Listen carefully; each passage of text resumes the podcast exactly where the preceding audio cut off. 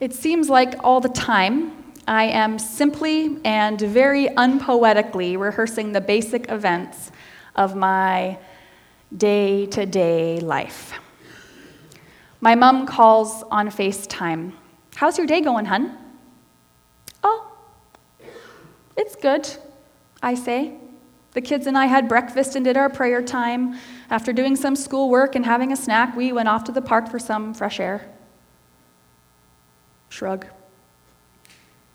My friend greets me on Monday morning at our homeschool group. So, how was your weekend? She says. Oh, it was good, I say. We relaxed on Friday, went to the soccer field on Saturday, and did the church thing on Sunday. Shrug. I'm sure this sort of back and forth is familiar to you, too. Your parents pass the salad bowl your way at dinner and ask, So, how was school today? Oh, it was good, you say. Math, English, drama, talked with the teacher about the final project, hung out with my friends at lunch. Shrug. You bump into an acquaintance at the grocery store or in a coffee shop or in the church foyer. How has life been going? They ask. Oh, good, you say. You've had these changes at work. I've had this change in my health. I'm busy, busy with these appointments. I've got these family commitments coming up. Today's scripture passage reads a little bit like that, actually. It's really just a play by play of the basic events. The author is a man named Luke. From what we can tell by piecing together historical documents and looking at timelines, Luke was a scholar and a doctor who was an active leader in the early church. Imagine bumping into him on some desert road in the ancient Middle East. He's heading one way on an errand, doctor's bag under his arm, you're heading another. Oh, but you stop and you talk for a minute. So, Luke, how did the birth of Jesus go again? Oh, that. Yeah, it was good, he says. Remember how Caesar wanted to do this census a while back? So, Mary and Joseph had to travel from Nazareth to Bethlehem. That's where he was born. It was a busy time, so it actually happened in a barn because there wasn't any space in any of the hostels there. That's it. Plain Jane. The straightforward rundown. As far as birth stories go, Luke's version is a rather simple, unpoetic retelling of the events. It is almost shruggable until and you knew I was going to get to this, right? Until, that is, he gets around to mentioning those angels. It's the presence of the angels that alert us to the fact that there's more going on than what we can see. There is a reality beyond what meets the eye. The basic play by play is totally correct but what's really happening? The straightforward rundown is absolutely accurate, but what is the deeper reality? Lest anyone then or now shrug off this birth story as just another simple, unpoetic birth, God sends angels to open our eyes to see what is really going on. And there were shepherds living out in the fields nearby, keeping watch over their flocks at night. Just another night, doing what they need to do. An angel of the Lord appeared to them, and the glory of the Lord shone around them, and they were terrified, of course.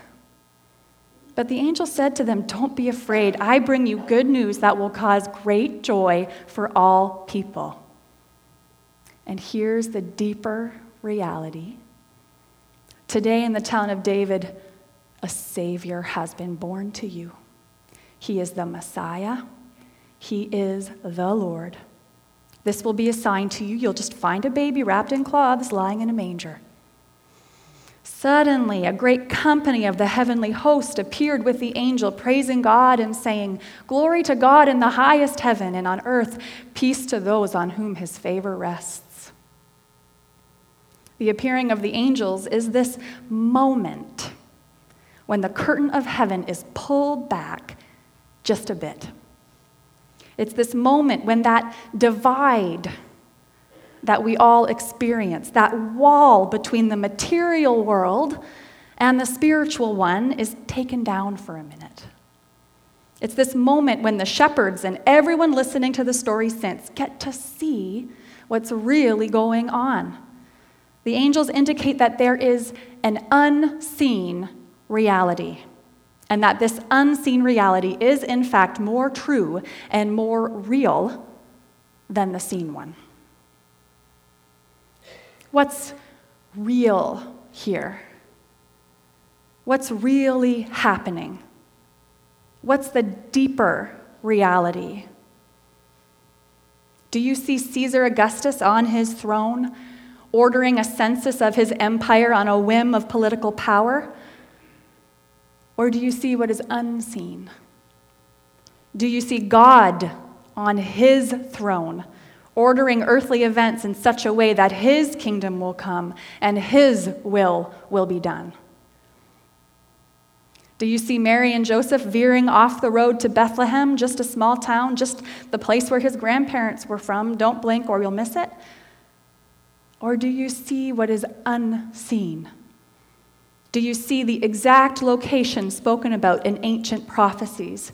a location heavy with historical significance and pregnant with divine promise. Do you see a quiet night? Locals and travelers alike asleep in their beds?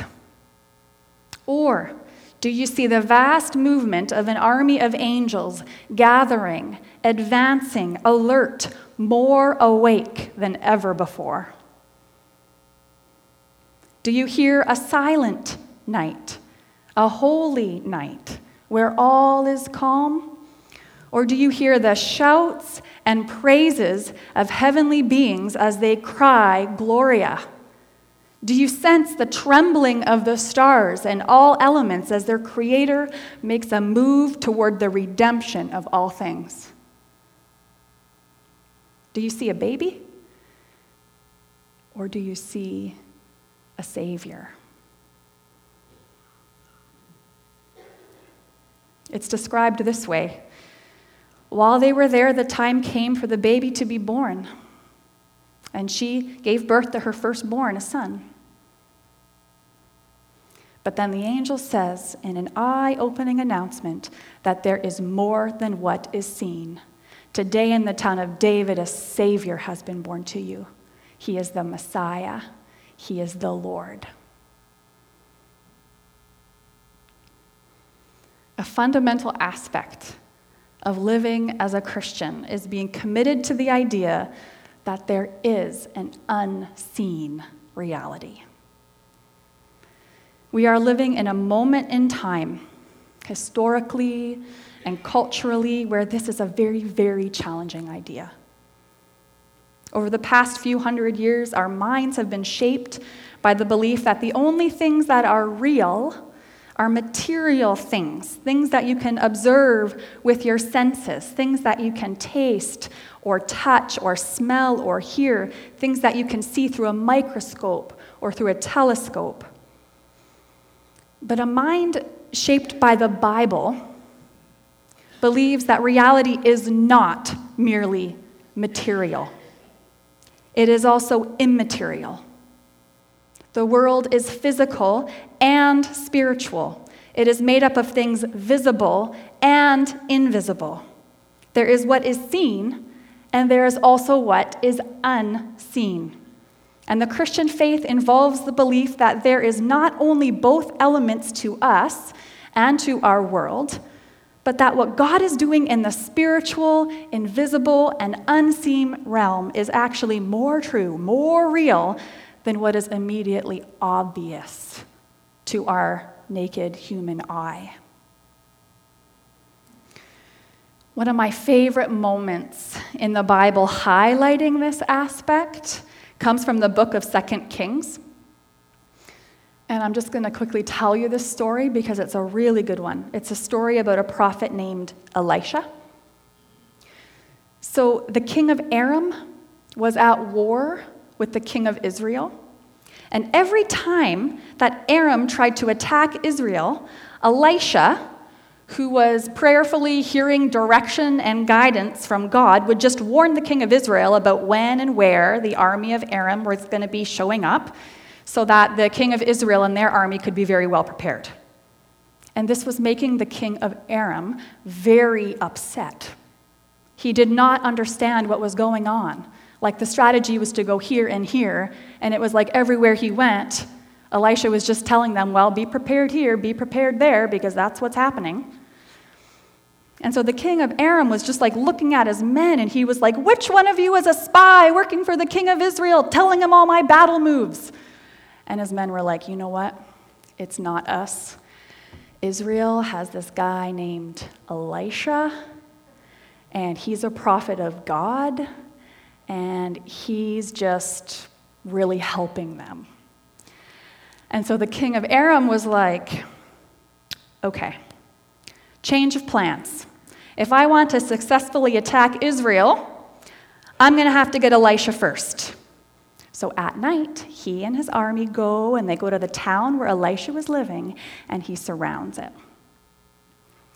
In the morning, Elisha's servant wakes up and he opens the door to get the newspaper and he almost drops his coffee because he sees the army of Aram encircling the town with their spears and bows and arrows pointed right at Elisha's house, just ready to go.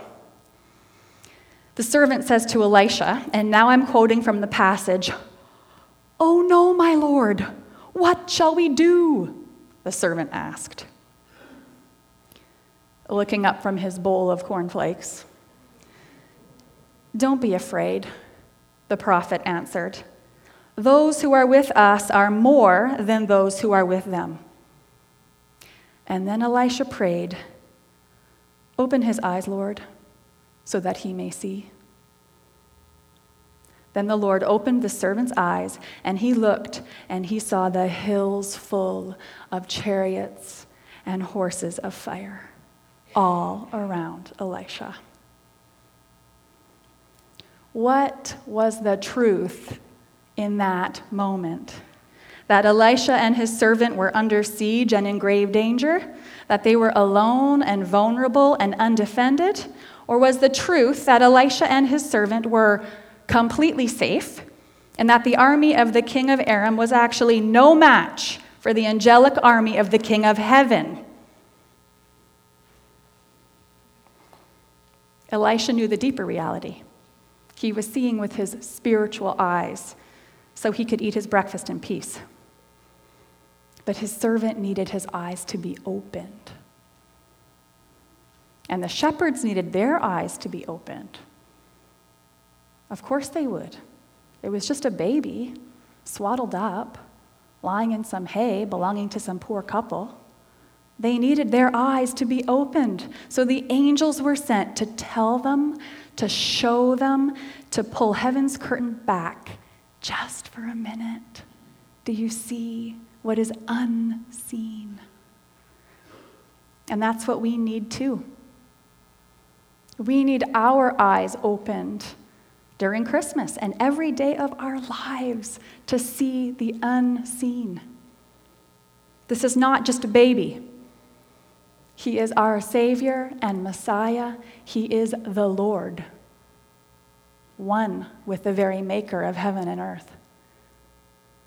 And that baby didn't grow up to be a religious teacher. That's just one of many influential religious teachers from ancient times.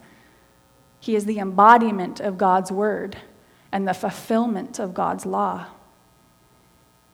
The death he died on a cross isn't just a death, it's the heart of God on display. It's the love of God poured out. It's justice satisfied. It's sin defeated. It's death conquered. It's victory won. And the empty tomb discovered three days later isn't just an empty tomb. And because it's just always been true that we humans have a hard time seeing the unseen, God sent an angel that day too, so that the deeper reality would not be missed. He's not here because he's risen. Today, in the town of David, a Savior has been born to you. He is the Messiah, He is the Lord. Friends, what do you need your eyes opened to see? We need to see Jesus for who he really is. We also need to see our simple, unpoetic selves living our simple, unpoetic lives with spiritual eyes, too. When walking our dog down a path in the forest, we need to see not just the material, not just the physical world, but beloved creation shot through with the glory of the Creator. When talking with a family member or friend or neighbor who has frustrated us or hurt us or annoys us, we need to see not just a flesh and blood human, but a being who bears the very image of the living God. When feeling immense guilt or shame, we need to see that we are forgiven. We are a saint. When feeling weak or tired, we need to see that the strength and power of God indwells us by His Spirit. When feeling alone, we need to see that we are not alone, but that God loves us and He has gone to great lengths to be with us. I had the privilege of praying with a young woman a few years back um, she gave me permission to share this story. She's not part of our church community and hasn't ever been part of this particular church community. I'll call her Amy. And um, during our time of praying together, she was actually just compelled to give testimony, to share this story of when God opened her eyes. And as a single young woman in her early 30s, she went through this period of time where she was just sort of descending into um, depression due to an ever deepening sense of aloneness and loneliness. And um, this was going on for months and months, and she was just really sensing this descent, this, this loneliness resulting in a depression. And um, she described it as just being heavy, like heavy, like it was taking a physical toll on her. And um, she had been praying about it quite a bit, and she had people praying for her. And um, this thing happened, and she's like, I can't tell you why or, or what, but um, she had been gone all day, and she was unlocking the door to her basement suite to enter into her home. And she said that you know, she's like unlocking the door and she just had this feeling of dread. It would be dark and cold and she would be alone. But instead, she said she opened the door and she was overcome by this sensation that God was there. And she said it was amazing because it was like not just God, but it's like He just gave me this picture that it was God, my Father, there smiling upon me. And Jesus, my Savior, was there with his mercy and love and companionship. And the Holy Spirit was there with great joy and peace. And they actually were waiting for me all along. Her eyes were opened to an unseen reality. And I love that story I love that it wasn't just this sense of God, but that it was the Holy Trinity. You know, it wasn't like just this little bit of peace, it was like a party. You know, it wasn't just like a friend waiting for her. She truly had the sensation of the family of God that she was invited into. that she got to participate in, that she belonged with. And she goes back to that. She goes back to that. Thank you, Lord, for opening her eyes. And may she always see what is unseen, but what is absolutely the deeper reality. I mean, is it just another day at home with the kids? Something to shrug off? Or is it an invitation to both enjoy and give out God's grace and love? Is it just another day at school? Or is it an opportunity to have your mind and your heart touched by the knowledge of God and God's amazing world? Is it just another day at work? Or is it a participation in God's kingdom? When we wake up to yet another day, we need to see the fresh invitation to know the goodness of the gospel and the opportunity to give glory to God. When we go to sleep at night for yet another night, we need to see God welcome us to be at rest and at peace in Him. And all of this starts by hearing what the angel said. All of this starts by seeing what the shepherds saw. It starts with making the baby, who is the Savior, your Savior, and letting Him rule and shape your life. May Jesus, by His Spirit, open our eyes to the truth that today in the town of David, a Savior has been born to you has been born to us. He is the Messiah, the Lord. Amen. Let's pray.